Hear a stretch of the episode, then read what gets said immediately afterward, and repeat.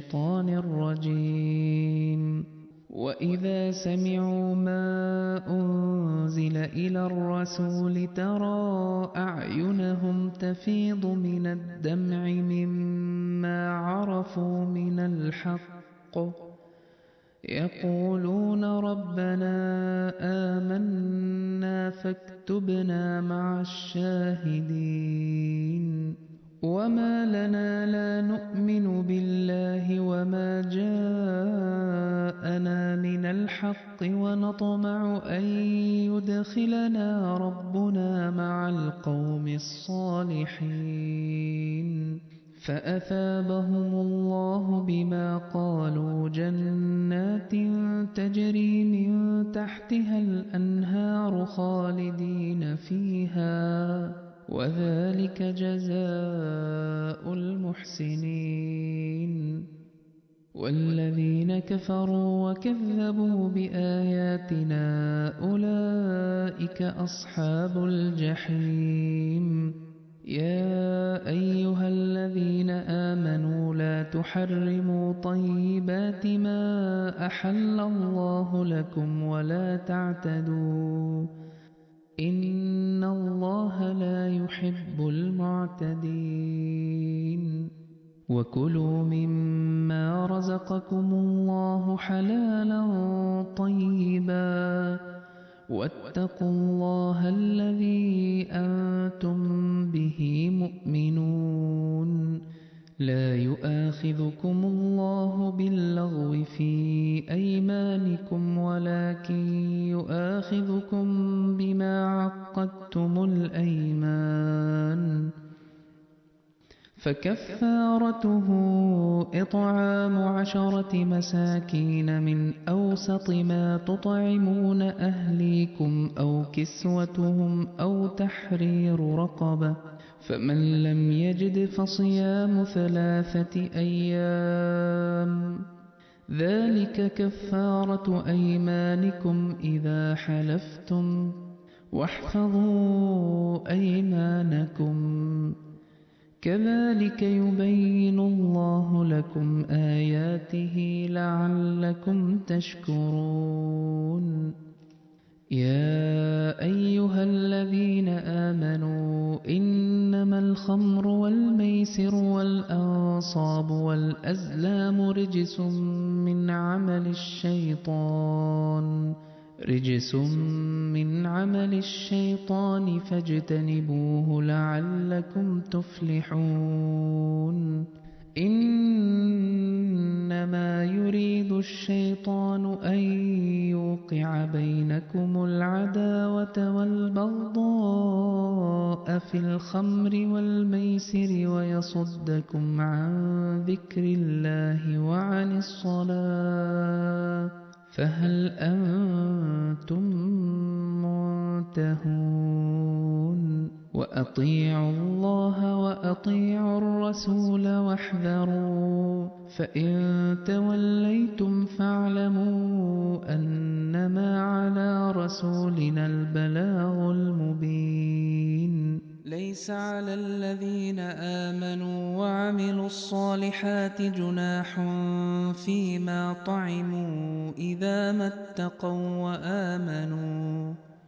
إذا ما اتقوا وآمنوا وعملوا الصالحات ثم اتقوا وآمنوا ثم اتقوا وأحسنوا والله يحب المحسنين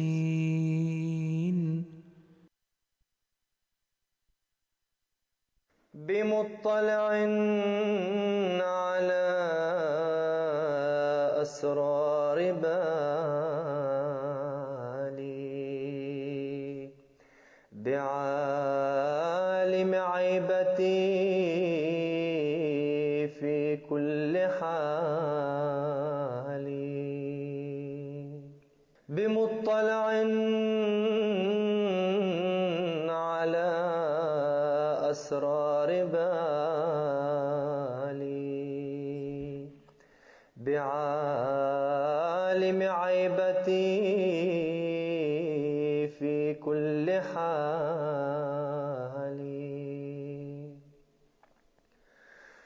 بوجه قد رأى أعشار قلبي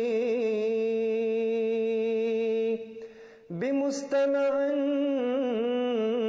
لصرخي في الليالي. لقد أرسلت من رب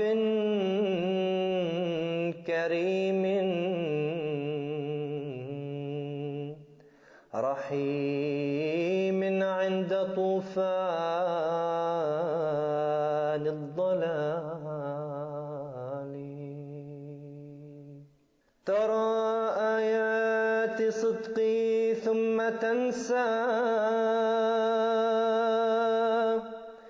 لحاك الله ما لك لا تبالي. تعال إلى الهدى ذلا خضوعا إلى ما تكتسي. ثوب الدلال. رأيت بفضل ربي سبل ربي وإن كانت أدق من الهلال. وكم سر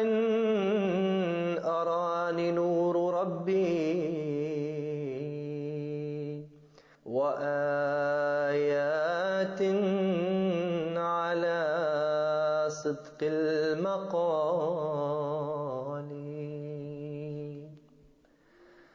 سعيت وما ونيت بشوق ربي إلى أن جاءني ري الوصال. وجدت حياة قلبي بعد موتي.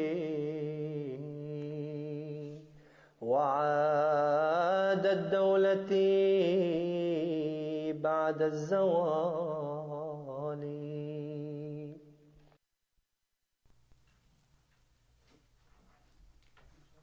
أشهد أن لا إله إلا الله وحده لا شريك له، وأشهد أن محمدا عبده ورسوله. أما بعد، فأعوذ بالله من الشيطان الرجيم. بسم الله الرحمن الرحيم. اللهم صل على محمد وعلى آل محمد كما صليت على إبراهيم وعلى آل إبراهيم إنك حميد مجيد.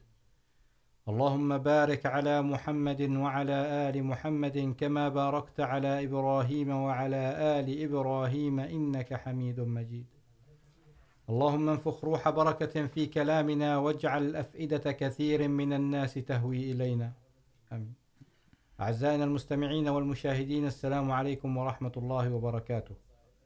يتجدد لقاءنا الأسبوعي كل يوم سبت الساعة التاسعة بتوقيت تورنتو بالبرنامج الناطق باللغة العربية من إذاعة صوت الإسلام الذي يذاع على مسامعكم من استديوهات الجماعة الإسلامية الأحمدية في كندا.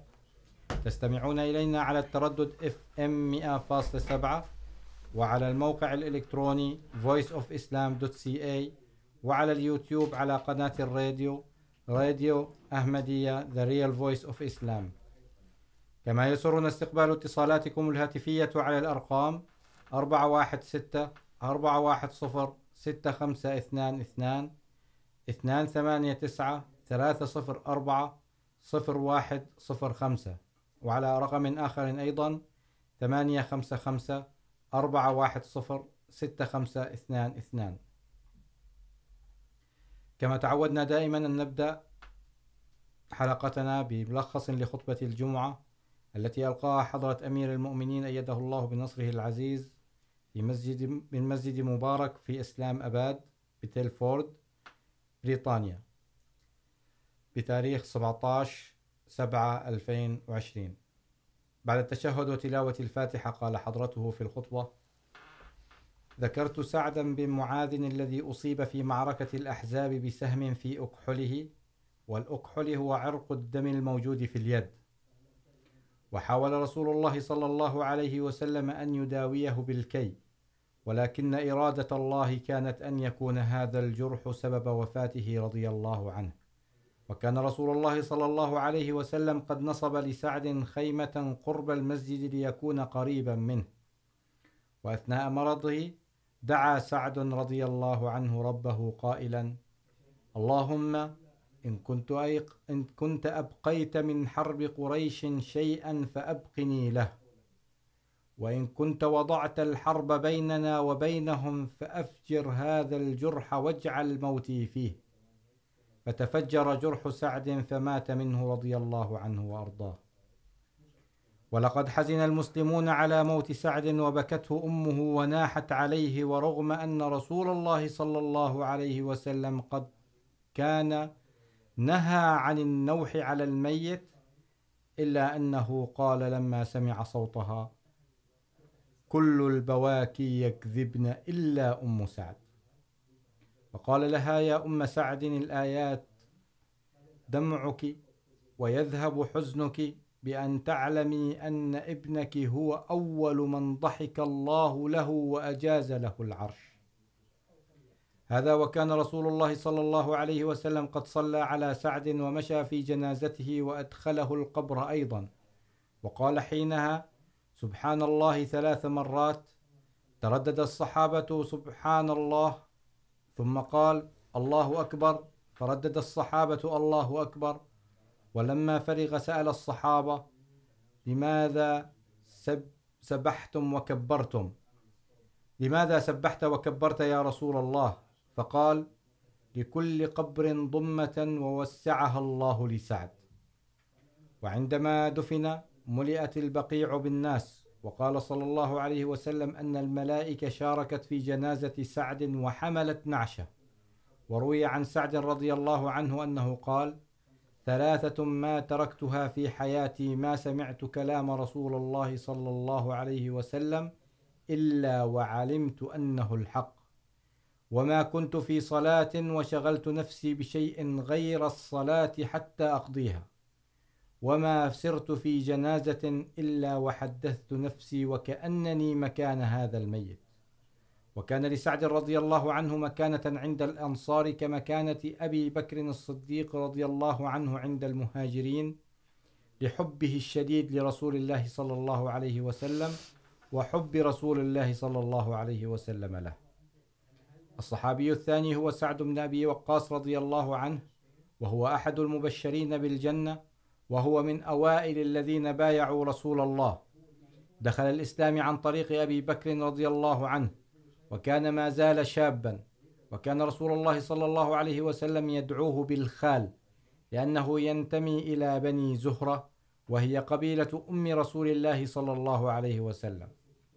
كان سعد قريبا جدا لأمه، ويحبها حبا شديدا. ولما أعلن إسلامه، طلبت منه أن يعود إلى دينه ويترك الإسلام. وهددته أنها ستضرب عن الطعام حتى يترك دينه. فقال لها، والله لو أن لك ألف نفس وزهقت واحدة تلو الأخرى ما تركت ديني. عانى سعد مع المسلمين في مكة من الظلم والعذاب وكابد الجوع والحرمان.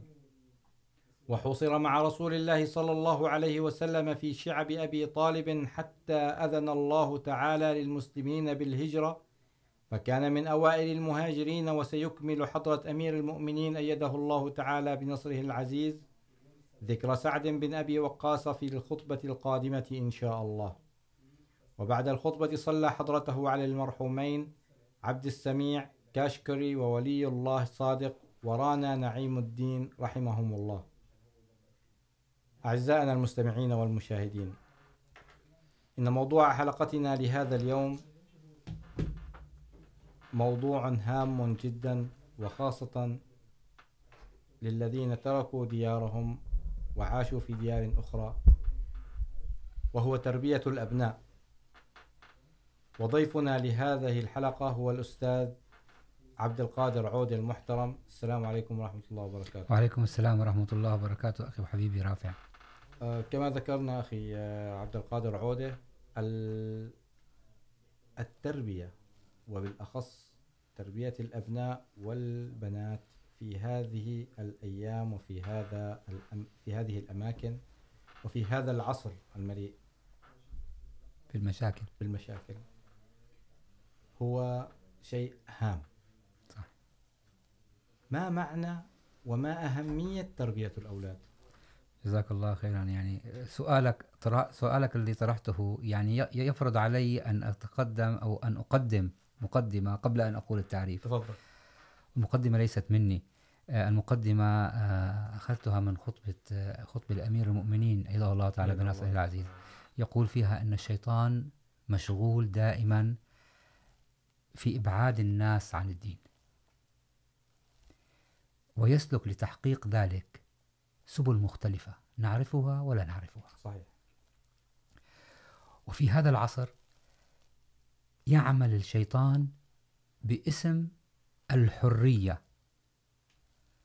لتحقيق غاياته ويتستر خلف شعار براء شعارات براقة.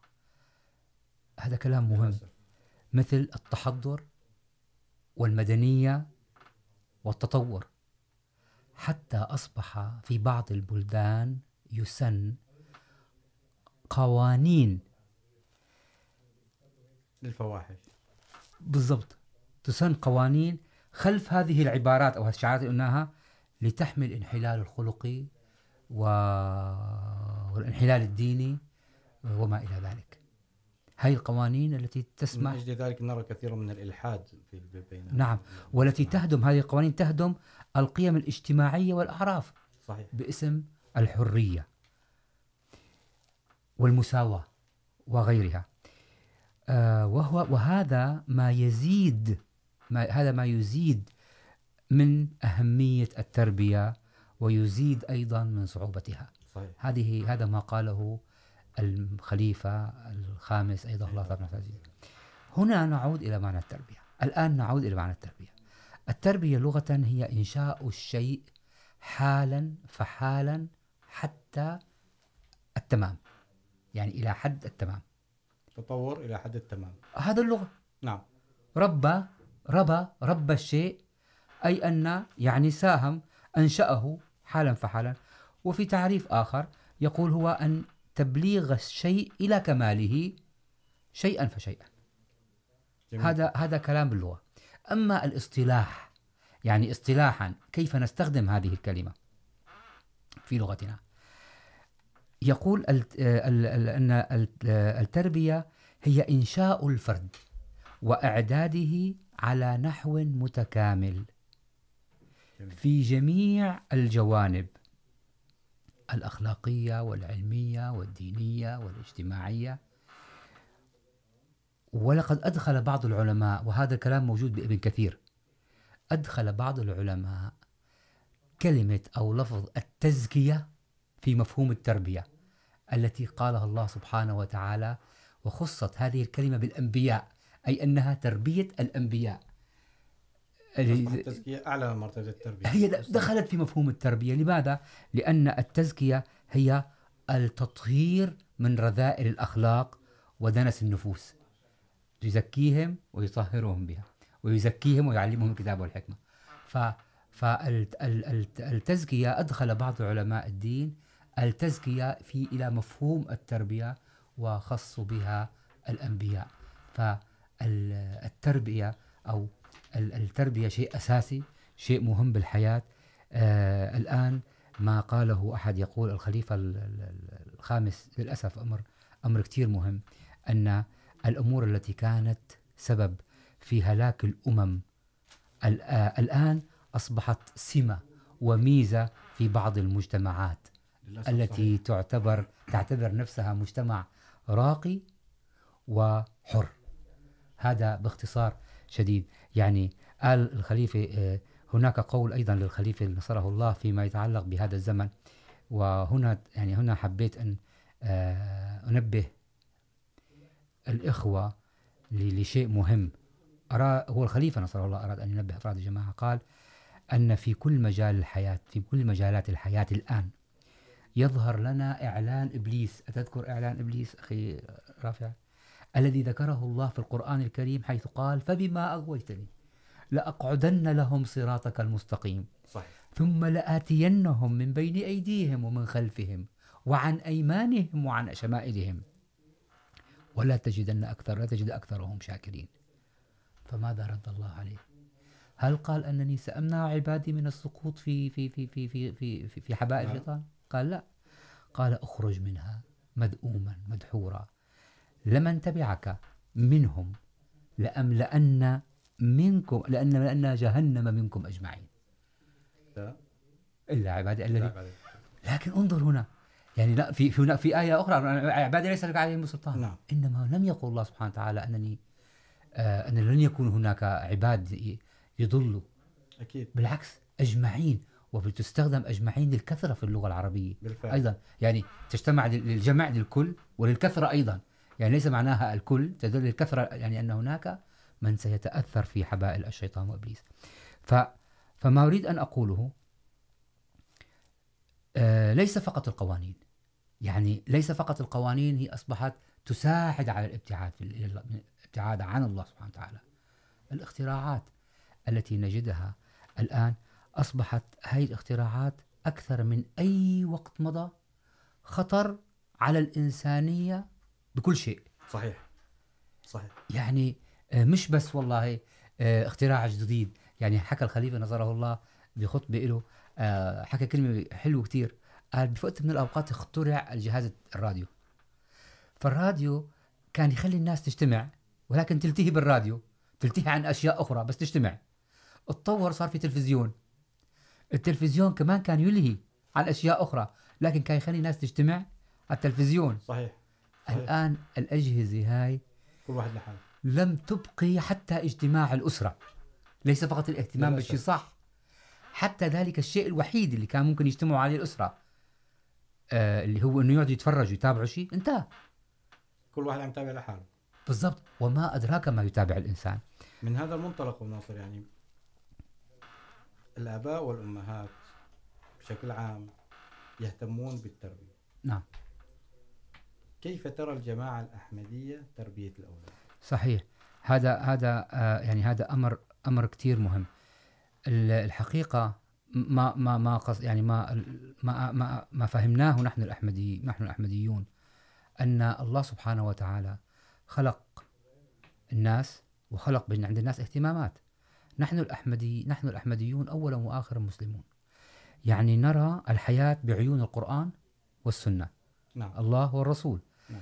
آه ولقد وضح الله تعالى مرارا وتكرارا أن أول ما يسأل عنه المرء بعد إيمانه هو أولاده. بدي يسأل عن عقيدته بعد أول شيء. وأول ما يفيده في الآخرة هو بعد عمله الصالح هو أولاده. ولد صالح يدعو له. يعني هذا من أحد الأمور التي تبقيك على. الحياة حتى بعد مماتك. بالضبط. هذا هذا هذا بونص. هذا بونص من الله سبحانه وتعالى. فالولد الصالح ما, ما بس يدخل الجنة بل يجعل قبرك مثل ما هلا قبرك روضة من رياض الجنة إلى صحيح. فيبقى حياتك. فهذا الأمر في الحقيقة يعني كل أب عاقل وكل أم عاقلة بيهتموا كتير يكون شغلهم الشاغل تربية أبنائهم. هذا أمر لابد منه. فمش نحن الأحمديون لا نتميز عن غيرنا بأنه إحنا بنحب نربي أولادنا. لا حب تربية الأولاد كل الناس بيحبوها وبيحبوا أنه يأمنوا لأولادهم حياة كريمة وفاضلة. وحتى وهدفهم إيصال أولادهم إلى دروب النجاح مش بس دروب النجاح إلى النجاح نفسه. نعم. هذا أمر. ولكن ما هي دروب النجاح التي يجب أن نوصل أبنائنا إليها؟ هذا ممكن يختلف فيه الإنسان الأحمدي عن إنسان غير الأحمدي. هذا هو السؤال. ف- السؤال؟ بالضبط. يعني هو إذا السؤال مهم يعني إنه ما هو؟ بالضبط. يعني. آه القرآن نفسه أجاب عن هذا السؤال. القرآن نفسه بأماكن مختلفة حكى عن هالموضوع. ولكن أنا ممكن قبل ما نذكر موضوع الآيات القرآنية ممكن أن نقول نقتبس كلام بعض كلام من المسيح الموعود عليه السلام. حتى نفهم الفكرة القرآنية بشكل أوضح. يعني تكون القرآن خاتم لح- خاتم حديثنا. يعني يقول المسيح الموعود عليه السلام لابد لكم أن تربوا والله يعني أنا أتمنى من أخي رافع وأخو المستمعين، أتمنى من أخي رافع والأخوة المستمعين أن ينتبهوا إلى هذا الكلام. لا بد لكم أن تربوا بناتكم تربية دينية ترسخ في أذهانهن أنهن الأمهات للأجيال القادمة. وأن عليهن أن يقدم أن يقدمن الدين على الدنيا. في كل الأحوال. ويجب أن تربوا أولادكم على أن يحملوا تعاليم الدين الحق. وعلى أنهم سيصبحوا أب آباء في المستقبل. وأنهم وأنهم سيكونوا أسوة حسنة لغيرهم.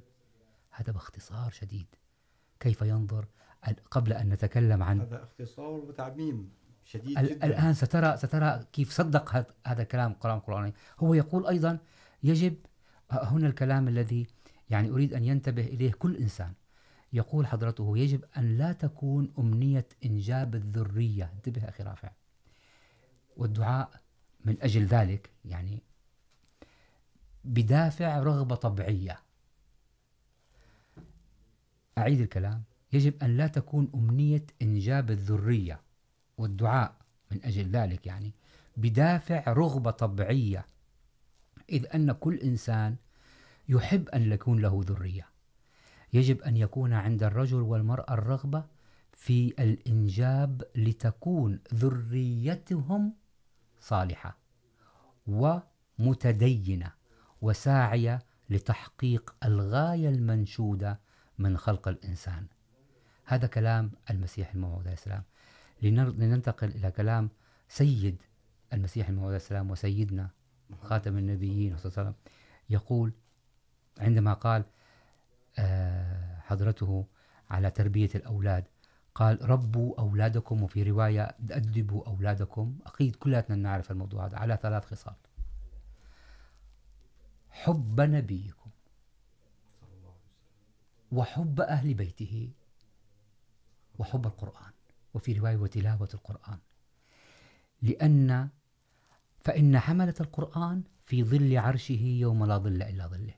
إذا تربيتي لابني يجب أن تست... أن تبقى دائما فيها سيرة النبي صلى الله عليه وسلم. حتى يحب النبي. كيف يحب الولد النبي؟ لم يصلي عليه صلى الله عليه وسلم. وكيف يصلي عليه إن لم يعرفه؟ وكيف يعرفه إذا لم يعرف كل شيء عن حياة النبي صلى الله عليه وسلم؟ كم وقت نشغل بالنا أو كم وقت نأخذ من حياتنا ونحن نتكلم مع, مع ابننا عن النبي صلى الله عليه وسلم وأهل بيت النبي صلى الله عليه وسلم. هن مش بس زوجاته وبنته وبناته أهل بيته هو اللي حكى عنه أهل البيت. اللي حكى عنه أهل البيت. كم الآن يأخذ أمير المؤمنين هذا على عاتقه بأنه يدخل لنا حب الصحابي ويدخل لنا حب في كل أسبوع وثم القرآن كم ولد منا يقرأ القرآن؟ لنسأل أنفسنا. أنا في عندي أربع بنات. حضرتك عندك ثلاث بنات. في ناس كتير عندي. كم بياخذوا أولادنا من وقت في تلاوة القرآن والعمل به؟ قال الرسول صلى الله عليه وسلم حملة القرآن. هم في ظل الله سبحانه وتعالى. طيب هذا ما قاله الرسول صلى الله عليه وسلم. هل فعلا نحن نربي أولادنا على هيك؟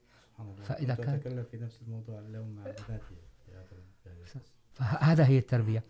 ويكون ذلك يعني هلا ويقول حضرته أيضا في موضع آخر، لأن يؤدب أحدكم ولده خير من أن يتصدق بصاع. يعني اهتم بأدب ابنك. واحنا كثير بنشوف للاسف هذا الامر مفروغ من امر احنا عند عند مش موجود يعني. ويقول ايضا ما ما نحل والد ولدا من نحل افضل من ادب من حسن الادب او ادب حسن. ف اما ما ذكر الله. الان ناتي الى ما ذكر الله سبحانه وتعالى عن التربيه مسك الختام. مسك الختام. كما تفضل. جزاك الله خيرا. يقول الذين امنوا واتبعتهم ذريتهم بايمان الحقنا الحقنا بهم ذريتهم. وما هلتناهم من عملهم. شيئا. من شيء. اذا شو ربوا شو يعني شو شو يعني امنوا بعد الايمان ذريتهم تبعتهم بشيء. يعني يجب ان تنقل لذرية هذا هو غايتك، هذا هو الوسيله يعني لاجل ذلك نحن نعيش. يقول ايضا الله عز وجل، يا ايها الذين امنوا قوا انفسكم واهليكم نارا وقودها الناس والحجاره هاي مسؤوليتك. انت كرب اسره يعني مش طالب منك الله انك تنفق على اسرتك احنا رح نيجي على الموضوع الان بعد قليل، ولكن في اشياء اهم قوا انفسكم هاي الاولويات التي يجب ان يضعها المسلم امام عينه. ما بقى هذا فطري موجود عند كل المخلوقات. هذا تماما الناس التي تركض وراء الأموال والناس التي تركض وراء صلاح الأبناء. بالضبط. لان لانه كما سناتي لذكره ان هدول فعلا استثمار عظيم. نعم. يقول الله سبحانه وتعالى وأمر أهلك بالصلاة واصطبر عليها. هذا ما لا نسألك رزقا. الله نحن نحن نحن نرزقك. والعاقبة للتقوى. وكمان لما الله سبحانه وتعالى حكى عن سيدنا إبراهيم ومدحه شو كان شو قال؟ وكان يأمر أهله بالصلاة والزكاة. وكان تقيا. يعني يعني أنه هاي ميزة. يعني ميزة أنه إنسان يأمر أهله يعني مش يأمر يعني كم يعني بمعنى الإنجليزي أنه يعطي أمر عسكري. أوردر اوردر ايوه اوردر مش اوردر الامر الامر ان تعمل أن على ان يصلوا. عندما يروك تصلي بالضبط هذا يسلم-. وكذا. ف ف فمن المؤكد ان ما ذكره الله تعالى على لسان لقمان عليه السلام وهو يعظ ابنه يلخص لنا يلخص لنا ماذا تعني تربيه الابناء فانت تعرف في سوره لقمان مثلا اولا الابتعاد عن الشرك هذا اهم شيء في التربيه فقال يا بني لا تشرك بالله ان الشرك لك لظلم عظيم احترام الوالدين ووصينا الانسان بوالديه وصاحبهما في الدنيا معروفه بعدين ولو جاهداك على الاشراك انه لا بالضبط. بعدين ثم قال الصلاة والصبر. فقال يا بني يا بني أقم الصلاة وأمر بالمعروف وانهى عن المنكر واصبر على ما أصابك. إن ذلك من عزم الأمور. ثم يأتي بعد ذلك حسن الخلق حيث التواضع والبشاشة واحترام الآخرين لما قال ولا تصعر خدك للناس ولا تمشي في الارض مرحا. انك فهي هذا هذا ملخص. الله سبحانه وتعالى ما في كتابه شيء عبث. فهذا هو يعني باختصار التربيه الحقيقيه هي ليست الاهتمام بكم شهاده يحمل ابني او كم لغه اجنبيه يتكلم او كم سياره لديه او من اي ماركه يلبس ثيابه فقط. التربيه الحقيقيه هي جعل الابن او البنت لله اقرب وللمجتمع انفع وللوالدين أبر، وأكثر حبا لله وللرسول صلى الله عليه وسلم، وأكثر اهتمام لخدمة الدين. عندها ينطبق على الوالدين حديث الرسول صلى الله عليه وسلم، اللي قال ينقطع المرء إلا من ثلاث، أحدهما ولد صالح يدعو له. وبذلك يكون الأبوين قد ضمن مش فقط لا إلهن عض... كعمل ع... مكانة عظيمة أي لابنهم الجنة. و... آ... آ... يعني آ... ويكون ابنهن من السبعة التي يظلهم الله في ظله. إذا كان أنا أفلحت بأن أجعل ابني شاب. نشأ في عبادة الله مش هدول و... كان قلبه معلق وكان مخلف هذا عمل مين؟ عمل الابن؟ عمل الوالدين. بالضبط. فهذه مسؤولية الوالدين. في هناك كلمة يعني ولو صغيرة لحضرة المسيح الموعود عليه السلام. وهي للآباء قبل الأبناء. يقول حضرته فهل الهدف من الحرث؟ نساؤكم حرث لكم. يقول حضرته فهل الهدف من الحرث هو اللهو واللعب؟ أم أن الهدف أن يحصد المرء ما زرعه كاملا؟ جزاك الله خيرا. انت على فكره يعني جبت المفيد. انا هذا الكلام اللي بدي اقوله فعلا حقيقه انه هذا هو. ما تزرع تحصد هن حرث لكم. فهذا. فهذا حرث. فشو الحرث بيكون بالنهايه وهلا قال حكينا قبل شوي كلمه استثمار.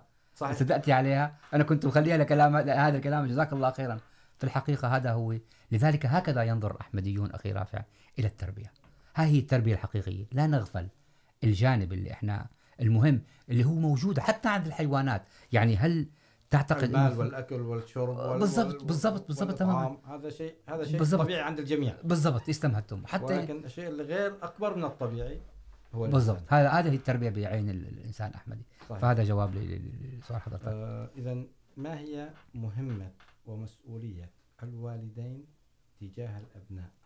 هل هي مسؤوليه فقط روحيه صحيح والله هذا هذا سؤال مهم ام ام هناك انا انا رح اقول لك شغله هلا يمكن يمكن لعل لعل سائل او يمكن لعل سامع يقول معناته معناته الاسلام او الجماعه الله بيبعث الولد مشان بس تعلموا الله. وأنا طبعا. بعد بالبيت ما بيشتغل. برافو عليك هذا كلام كثير حلو. لا المسؤولية ليست فقط روحية ولكن يعني يعني الله سبحانه وتعالى أعطى للأبناء حقوق يعرفها الجميع ولا داعي لذكرها الآن. الرسول صلى الله عليه وسلم عليه وسلم. عطى للأبناء حقوق تبدأ من قبل الولادة و- وعند الولادة وبعد الولادة حتى أعطاه حق أن أحسن تسميته. وحق الإنفاق وذكر كيف أنفق عليه حق وحق اختيار أمه. برافو عليك وحق التعليم والعدل في العطاء والاهتمام والهدايا يعني العدل بين بين الاولاد يعني وحسن المعاشره والملاعبه والملاطفه يعني في الحقيقه الاهتمام بالابناء اخي رافع موجود كما تكلمنا قريب بشكل فطري. نعم. يعني بشكل هذا موجود يعني عند كل المخلوقات. لكن الاهتمام بالجانب الروحي. هو اكثر فائده لذلك ركز عليه الاسلام نعم. يعني القرآن الرسول كما تكلمنا كلام الرسول صلى الله عليه وسلم واضح بالحقوق وماذا يجب أن لكن لما ركز القرآن وركز رسول الله صلى الله عليه وسلم وركز المسيح عليه السلام على الجانب الروحي لأنها أكثر فائدة للوالدين وللأبناء وللمجتمع. وللذرية من بعدها. بالضبط. والله هذا قالوا هذا قالوا مصلح الموعود. والاجيال القادمه مش بس جيل واحد. يعني اما الاهتمام المادي فهو موجود. يعني موجود اوريدي الله سبحانه وتعالى اودع فيي وفيك حبي لطفلي. وحبي اني البس طفلي. وحبي انه يكون طفلي احسن واحد بالعالم. وحب إني أشتغل. ب- شيء؟ ليه- ليه- يعني مش رح مش عم بشتغل انا لحتى غير لابني. يعني انا ما مستعد انفق لاي انسان مثل ما انفق على ابني. طبعا. فهذا امر طبيعي. ومع ذلك ذكروا الرسول صلى الله عليه وسلم. وذكروا حتى المسيح عليه السلام. ولكن الاهتمام الروحي لما ركز الله عليه رك... لانه اكثر اكثر فائده يعني الله بال- بالقران الكريم شو بيقول؟ نحن تعرف نرزقكم. نرزقهم واياكم. لا تقتلوا اولاد اولادكم نحن نرزقهم. يعني لا تكل الهم. يعني الله بيقول يعني نحن نرزقهم. لا- نسالك لا نسالك رزقا. نحن نرزقك. لما الله سبحانه وتعالى يعني بمعنى بيقول لا تشغل بالك كثير بموضوع الرزق. ف يعني بحديث انا بعتقد انه كلياتنا بنعرفه بقول يا عبدي تفرغ لعبادتي وتربيه الاولاد طيب نعم. صحيح قال املا صدرك غنى واسد فقرك. يعني انت لا تهكل الهم. انا مأمن لك امور ان شانك ومن شان اولادك لكن ركز على جانب اخر مش تهمل الجوانب ال- الماديه لا ركز على الجانب الروحي. يعني بالمقابل اعطاء وقت اكبر للاهتمام او اعطاء وقت اكبر للكسب المادي يمكن ان يضر بالولد. يعني لما بدي انا اجي اعطي اهتمام كبير للكسب المادي.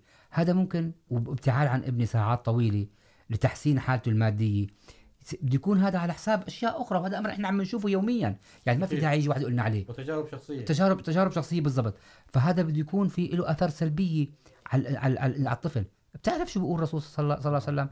هذا الحديث انا اتمنى من كل رجل وامراه ان يقرا يقول كفى بالمرء اثما شوف اثما مش خطيئه مش جريمه اثما ان يضيع من يقوت. يعني بانشغالك بقوت عيالك ستضيع. عيالك. كفى بالمرء اثما والاثم عاده ما بيكون مقصود كمان. فهذه هاي النقطه اللي احنا بنقولها انه يا جماعه الخير مش ما تشتغلوا؟ مش تقعدوا؟ لا. لكن ان تهتموا بهذا الجانب اكثر لانه هون استثمار اكثر لانه هذا هو الحرث اللي حكى عليه المصلح المو... المسيح موعود عليه السلام. عليه السلام. ف... فاحنا لا الموضوع مش موضوع روحي لا. الموضوع يعني باختصار خلينا اختصر لك اياه انه تربيه الاطفال استثمار استثمار ناجح ولكن بشرط ان يكون تربيه دينيه يقول الخليفه الخامس نصره الله عندما يبلغ الابن هون الكلام اللي مهم عندما يبلغ الابن الابن مقاما عظيما ويصبح رجلا نافعا لمجتمعه خادما للانسانيه انتبه رافع يؤدي حقوق الله وحقوق العباد يشترك في حسناته والديه ايضا أكيد اذا وصل لشيء عظيم فاطمن يا اب وام انت اديت رسالتك على التربية اللي ربيتها أنت هيها. وصلت- أوصلت هذا. هذا الشخص إلى هذه خلص. فإلك الدنيا والاخره صحيح. فبالمقابل على الوالدين ان يدركوا وخاصه الوالده ان الاهتمام بتربيه الاولاد هي حاله توازي الجهاد. كلنا يعرف ان هناك امرأة والله أنا نسيت اسمها وعندما قرأتها حاولت أني أقرأها ما لقيتها. امرأة طلبت بس يمكن هي معروفة بالرسول صلى الله عليه وسلم أنه تساعد في القتال تساعد. فسألها أنه أنت عندك عيلة ولا لها روحي جاهدي فيهن وهذا الحديث موجود جاهدي بأولادك. نعم. يعني بديري بالك عليهن هذا يعطيك الله أجر المجاهد في سبيل الله فهذا أمر كتير عظيم. يعني يعني أنه صحيح أحيانا والولد يجاهد بأبويه. بالضبط بالضبط. صحيح في- يعني في وه- وهذا كمان بباب المجاهده اعتقد او الجهاد يعني هذا موجود الحديث. ف. فالله سبحانه وتعالى يعني نبهنا لامر انه يكون تربيه روحيه لكن لم نغفل الاشياء ال- ال- الرسول صلى الله عليه وسلم. لكن ليش ركزنا عليها رافع؟ لانه هي الاستثمار الحقيقي. هو اللي كان يعني كان جواب السؤال واللي تفضلت فيه تماما انت انه انه هن الحرث. هن الحرث الحقيقي. صحيح. احنا ما اهملنا احنا ما بنعتبر انه ال- ال- التربيه فقط تربيه روحيه او لها دور روحي. لا. الدور المادي موجود وموجود بكثره كمان بشكل فطري. هناك سؤال مهم. نعم.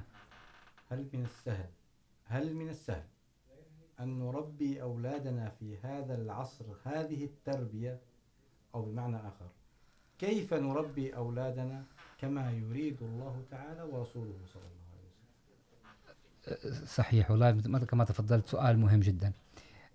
انا انا ساعطي رايي أه، رايي بشكل عام وليس لي راي انا بهذا الموضوع هذا راي الله والرسول المسيح عليه السلام وخلفائه. اقول بان اسس ال- ما بعرف اذا كنت توافقني اسس التربيه يا اخي رافع واحده في كل عصر. صحيح. تختلف كيفيتها من عصر لعصر، من زمان لزمان ومن مكان لمكان. لكن في هناك أسس واضحة للتربية، ثابتة، هاي نسميها ثوابت وضحها الله سبحانه وتعالى والرسول صلى الله عليه وسلم. وفي متغيرات. أعتقد أنه إذا بدنا نجيب على السؤال خلينا نجيب أول شيء على العموميات. أنه شو هي، كيف يمكن أن نربي أولادنا؟ هاي التربية اللي عم نحكي عليها. أول أمر. وهذا الله سبحانه وتعالى بيقول في قل ما يعبأ بكم ربي الدعاء. أول خطوة، أول أمر. ويجب أن يدركها كل إنسان، ويجب أن يكون متيقن أنه مضطر على ذلك. لأنه قل من يجيب دعوة المضطر. لأنه مضطر على أن يكون على يقين. نحن مضطرين كأحمديين. أنه بدون الدعاء لا يمكن أن تجدي محاولاتنا في تربية أولادنا نفع. لأن الوضع أكبر من قدراتنا.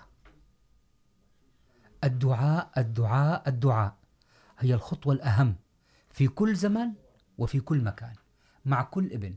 مثل ما أنا في قول المسيح الموعود عليه السلام انه هذا ابن الاب اللي عم بيربي ابنه بما معناه واللي بده يضربه لو عنده نفس الحميه ويدعي فيها لابنه كان الله سبحانه وتعالى بيجيب. بالأخص اللي بيضرب هذا الضرب الشرس الشرس نعم. فبيقول انه انه انه ما لازم يكون في لازم يكون في عندنا حميه يعني لو شوف آه الله سبحانه وتعالى بيقول القران الكريم قل ما يعبأ بكم ربي لولا دعاءكم يعني ما راح يهتم فيكم. ادعوني استجب لكم. الله سبحانه وتعالى نبهنا انه الدعاء للاولاد هي سنه الصالحين. صحيح. الم يدعو ابراهيم لاولاده ألم زكريا عليه زكريا. هب لي سيدنا ابراهيم قبل ما يجوا هب لي من الصالحين. نعم. يعني يعني كان يدعو رب اجعلني مقيما للصلاة ومن ذريتي.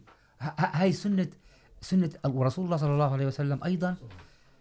دائما كان رسول الله صلى الله عليه وسلم يشجع الآباء على أن يدعوا على لأبنائهم.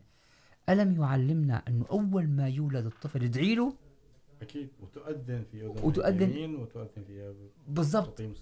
وكان يدعو وكان يدعو للح... كل لكل الاطفال ليس يعني كان يدعو وكان يحث المسلمين. يعني كان اكثر في من حديث من روايه انا قراتها انه عندما كان يحمل الطفل كان يدعو له. صحيح. قبل حتى ما يسم يعني قال من حسن لازم نحسن تسميته لكن كان يدعو له الرسول صلى الله عليه وسلم. فكان يشجعنا وكان يقول ادعوا وانت بتعرف انه ثلاث دعوات يستجاب يستجاب الله لنا. شو هن المريض المس- المسافر والمظلوم و الوالد فهي فاذا يا اباء يا اباء يا امهات لا تعتمدوا على حالكم. لا تفكروا الامر سهل. ادعوا ادعوا ادعوا ادعوا. ان كنتم بتحسنوا تربوا ولا ما بتحسنوا تربوا ادعوا. من دون دعاء ما راح يجي النفع. اثنين الأسوة الحسنة. الأسوة الحسنة هي ثاني ثاني طا... ثاني إجر. أو ثاني قاعدة يبنى عليها ال- ال- التربية. العمود الاخر العمود الآخر بالضبط. يعني آه بهالموضوع هذا الأسوة الحسنة لازم احنا نبين شغلتين. يعني أنا سأذكر ما قال الله سبحانه وتعالى لا يمكن أن أقول لابني كون كريم مثلا. طب إلا إذا كنت كريم. وانا بخيل. كيف بدي أجرب؟ كيف؟ لا استطيع يعني كيف تقول؟ فاقد الشيء لا يعطيه. اكيد كيف بدي اقول لابني انه يا, يا ابني كون كريم؟ بقول لي كيف الكريم بقول له مش مش مثلي. عكسي. حكى عكسي مش شايفها هو. وما هو عكسك. بالضبط بالضبط هذا امر فانها في التربيه تعتمد على الاسوه الحسنه على الاسوه على النموذج. طيب كمان امر اخر انا بدي ابني ما يساوي هالشغله طب لا ما تكذب. طب لا تكذب وانا العب كذب نص نص حديثي كذب. بقول لابني اصحى تكذب ها. طب شو؟ طب كيف بدك تزبط هاي؟ فالامر يعني مثلا بدي اجي اقول له مثلا احترم احترم كبير السن. كبير السن مثلا. هاي الاسلام والله هاي شفتها انا بمجتمعات كتير. احترم كبير السن وانا آه، قدام ابني. الله لا يعطيه عافيه فلان هيك ساوى وهيك عمل. طب كيف بدي احترم كيف ابني بدي احترمه وانا عم بحكي عليه قدامه؟ مش اتوجها لازم اكون قدوه لازم اكون اسوه لذلك الله سبحانه وتعالى شو قال بالقران الكريم؟ يا ايها الذين امنوا لما تقولوا ما لا تفعلون؟ كبر مقتا عند الله. ان انا مش راح اقول الايات الاخر اللي بتحكي عن القول والفعل. هي الوحيد هي هي اقواهم الأقوى. أنه يا الأقرب الناس ابنك. لا تقول شيء وتفعل شيء آخر. هذا فالأب الذي يعني يصرخ على أطفاله وعلى زوجته ويشتمهم ويضربهم ولا يحترم زوجته ولا يحترم جيرانه ويتكلم بالسوء عنهم عنهم فهل يمكن أن يخرج هذا أن يخرج من هذا البيت طفل محترم؟ يحترم الآخرين؟ يعني الآن الوقت لا يسمح لنا بالاستفاضه بال بال بال بال بال بالامثله لان امثله كثيره وانا اعتقد انه كلنا بنعرفها وواضحه يعني اذا اذا اذا بدي اذا بدي انا اضرب نفسي كنموذج صالح في البيت عندها احصل على ولد صالح. سمعت كلمة فقط من فقط لحظة من أحدهم آه قال الولد لا يسمعك. يراك. ولكن يراك. بالضبط. لذلك لذلك يستمتعون كلام هذا فعلا قول مشهور. بيقول المسيح الموعود عليه السلام عندما يقدم انتبه رافع عندما يقدم الوالدان الأسوة الحسنة فإن الأولاد سيتأسون بها. فقط. صحيح. ويقول الخليفة الخامس نصره الله يجب على الآباء والأمهات أن ينتبهوا إلى طهارة الجو العائلي وأن يجعلوا ظاهرهم متوافقا مع باطنهم. مش أنا أحكي شيء، مش المرة تحكي على جوزها وجوز. الظاهر بما تحمل كلمة معنى هذا موضوع بطول شرحه. أنا عم بق يعني يعني كلام لأنه مؤثر واضح، أتمنى أنه يكون مفهوم. وأن يقدموا لأولادهم أسوة أسوة حسنة عندها يتلقى الأبناء منهم التربية الصحيحة. يعني إذا أنا لم أقدم نموذج حسن لابني. فلا ألوم المجتمع على فساد ابني. أقول والله المجتمع فاسد يا لطيف. المجتمع شو فاسد يا رافع. نعم. طب ما أنت بالبيت مش ضابطة أمورك. ليش عم بتقول والله كندا فاسدة؟ و... و... و... وسوريا منيحة والأردن أحلى و... إذا أنت من جوا ما عم تضرب المثل. مثال بسيط فقط. أنا بالنسبة لي كشخصي أحب قيادة السيارات. نعم. بناتي الآن اثنتان منهم الكبيرتان تقود السيارة بشكل جيد. أنا أنهم لم يح... لم يحصلوا على شهادة القيادة بعد. بالضبط. والثالثة تبدأ تتعلم قيادة السيارة. وهذا فهم, طبيعي. فهم يسمعوه وهم يروك ماذا صح. تفعل؟ فيفعلون مثلك صحيح. هلا الولد الطفل لما بيشوفك عم بتصلي من دون شعور بلا شعور بيقوم بيصلي. هذا الامر كتير مهم. يعني يعني كما انه كما انه هذا الايجابي الايجابي بيدل الولد على الايجابيات كمان السلبيات الولد بيلقط من دون ما تحس بدون ما يحس. نعم. يعني يعني سيدنا الخليفه الله الله ينصره باحد الخطب لما حكى عن تربيه بالنساء شو قال؟ قال في بعض الاحيان يفسد الاولاد يفسد الاولاد بالنظر الى سلوك الاباء صحيح. مش بالتعامل مش بتقولهن بس عم بشوف ابوي شو عم بيتصرف احيانا لما بشوف بيتصرف بتصرف متناقض بدي افسد لما عم بشوف عم بيتصرف غلط بدي بده يفسد. ف... فهذا الامر لازم يكون كتير مهم. فالخطوه الثاني هي الأسرة الحسنة. الخطوة الثالثة واللي هي مهمة واللي قال عنها الله عز وجل بالقرآن الكريم والرسول صلى الله عليه وسلم هي اجتناب العنف والقسوة والضرب قدر الإمكان. هذا مش ك... هذا مش كلام إعلامي رافع ولا كلام دعائي عم نحكيه. هو الحقيقة ديننا قائم على هاي الحقيقة إنه التعاليم الإسلامية حذرت من القسوة يعني أحسن أحسن كلمة لو كنت فظا غليظ القلب لم فضوا لم فضل ادعو الى سبيل ربك. بالحكمة بالحكمه والموعظه الحسنة. يعني الله سبحانه وتعالى نهى عن العنف نهى عن القسوة بالعكس اعتبرها شيء وما هو للكفار افضل من ان تدعو سبيل ربك لاولادك بالضبط. قبل باقي الناس. بالضبط. ف, ف يعني يعني اعتبر اعتبر هاي الاشياء بالقران الكريم اعتبرها مكروهه وخاصه اعتبرها مكروهه في الحياه العاديه وخاصه في الاسره يعني داخل الاسره فيعني اكرام الزوجه وحسن معاملتها ومعاشرتها وملاطفتها واحترامها. واجب كل رجل كريم. وانا اعتقد واكاد يعني اكاد اصر انه ان شاء الله يكون كل الاحمديين يعملوا على هذا الامر المتزوجين وحتى غير متزوجين يعملوا على ان يحترموا زوجاتهم وهذا الامر يعني ما في داعي نذكره انه في احاديث كثير بتحكي عنه. وبعدين والشيء المهم اللي انا ما فيني فعلا هلا لا- الوقت لا يدركنا انه نذكرها. انا اسف جدا. اه والله. انه اللين مع الاطفال وملاعبتهم والصبر على اخطائهم والعفو عنهم وتوجيههم بلطف واحترام ايضا وعدم الاستخفاف بعقولهم هذا كله من سنه النبي صلى الله عليه وسلم.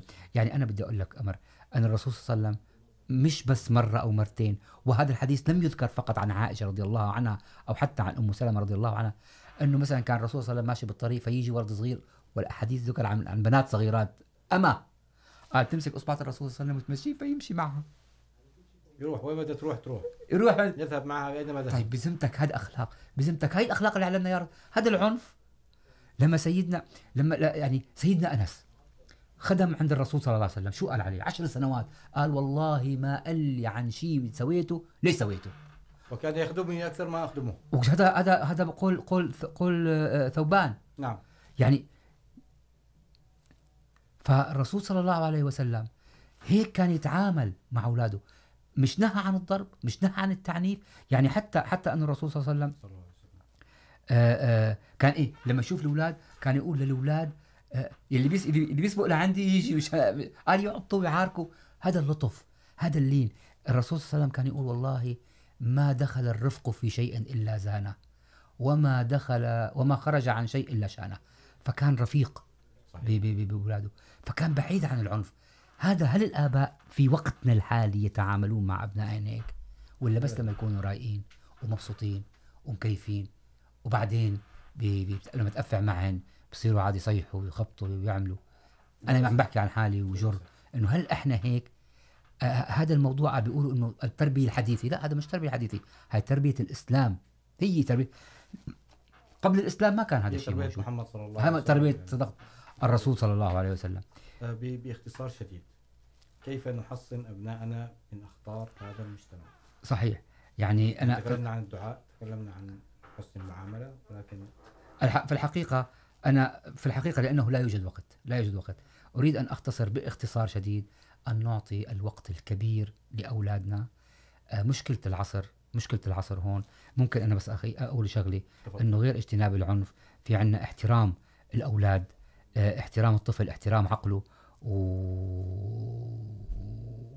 و- والشيء الأخير هو النساء أن نحترم النساء. هذا كله في له مراجع من القرآن. لكن كيف نواجه الع... مشكلتنا في هذا العصر؟ أن نستفيد من التكنولوجيا ولا نجعلها سيف على رقابنا. نجعلها أداة لينة لأنه يمكن أن نجعلها هيك ويمكن أن نجعلها هيك. آه هذه أنا أنا أتمنى أن كل إنسان أحمدي أن يراجع كلام الخليفة كيف يمكن أن نواجه في هذا العصر التكنولوجيا؟ يجب أن لا نعطي لها دور كتير كبير ببيتنا رافع. آه يجب أن يخ- يخلي أولادنا يتابعوا خطب الخليفة نصره الله. والام تي اي بشكل والام تي اي وهذا كلام الخليفه نصره الله. نعم. لانه هذا العصر عصر الميديا والتكنولوجيا نعم. والميديا متوفره عنا والتكنولوجيا متوفره عنا فممكن ان نستفيد منها في خلق جيل جيد مثل ما يمكن تدمرنا. الان الكل متفق ان التكنولوجيا مضره و- وهذا الامر يجب ان نراعيه في هذا العصر. فالتكنولوجيا يجب ان نعطيها اهتمام حذر اكثر ونعطي من وقتنا القعدة مع الأولاد وال- وال- والتربية نعطيها الوقت الأكثر. نناقشهم نربيهم. نعم. ندعو الله أن يربينا لنربي أولادنا آمين ونحسن تربيتهم بإذن الله سبحانه وتعالى آمين جزاكم الله أحسن جزاء جزاكم الله خير. خيرا. الله يسعدك. جزاك الله خيرا. عسى الله سبحانه. وتعالى أن يجمعنا دائما في جنات الخلد آمين وفي آمين جنات الأرض بإذن الله مع. أولادنا وأبائنا. الصالحين أخ- آه، أعزائنا المستمعين والمشاهدين وصلنا إلى نهاية هذه الحلقة نلتقي بكم إن شاء الله في الأسبوع القادم مع ضيف جديد وأخ وحوار رائع والسلام عليكم ورحمة الله وبركاته وعلیکم السلام ورحمۃ اللہ وبرکاتہ۔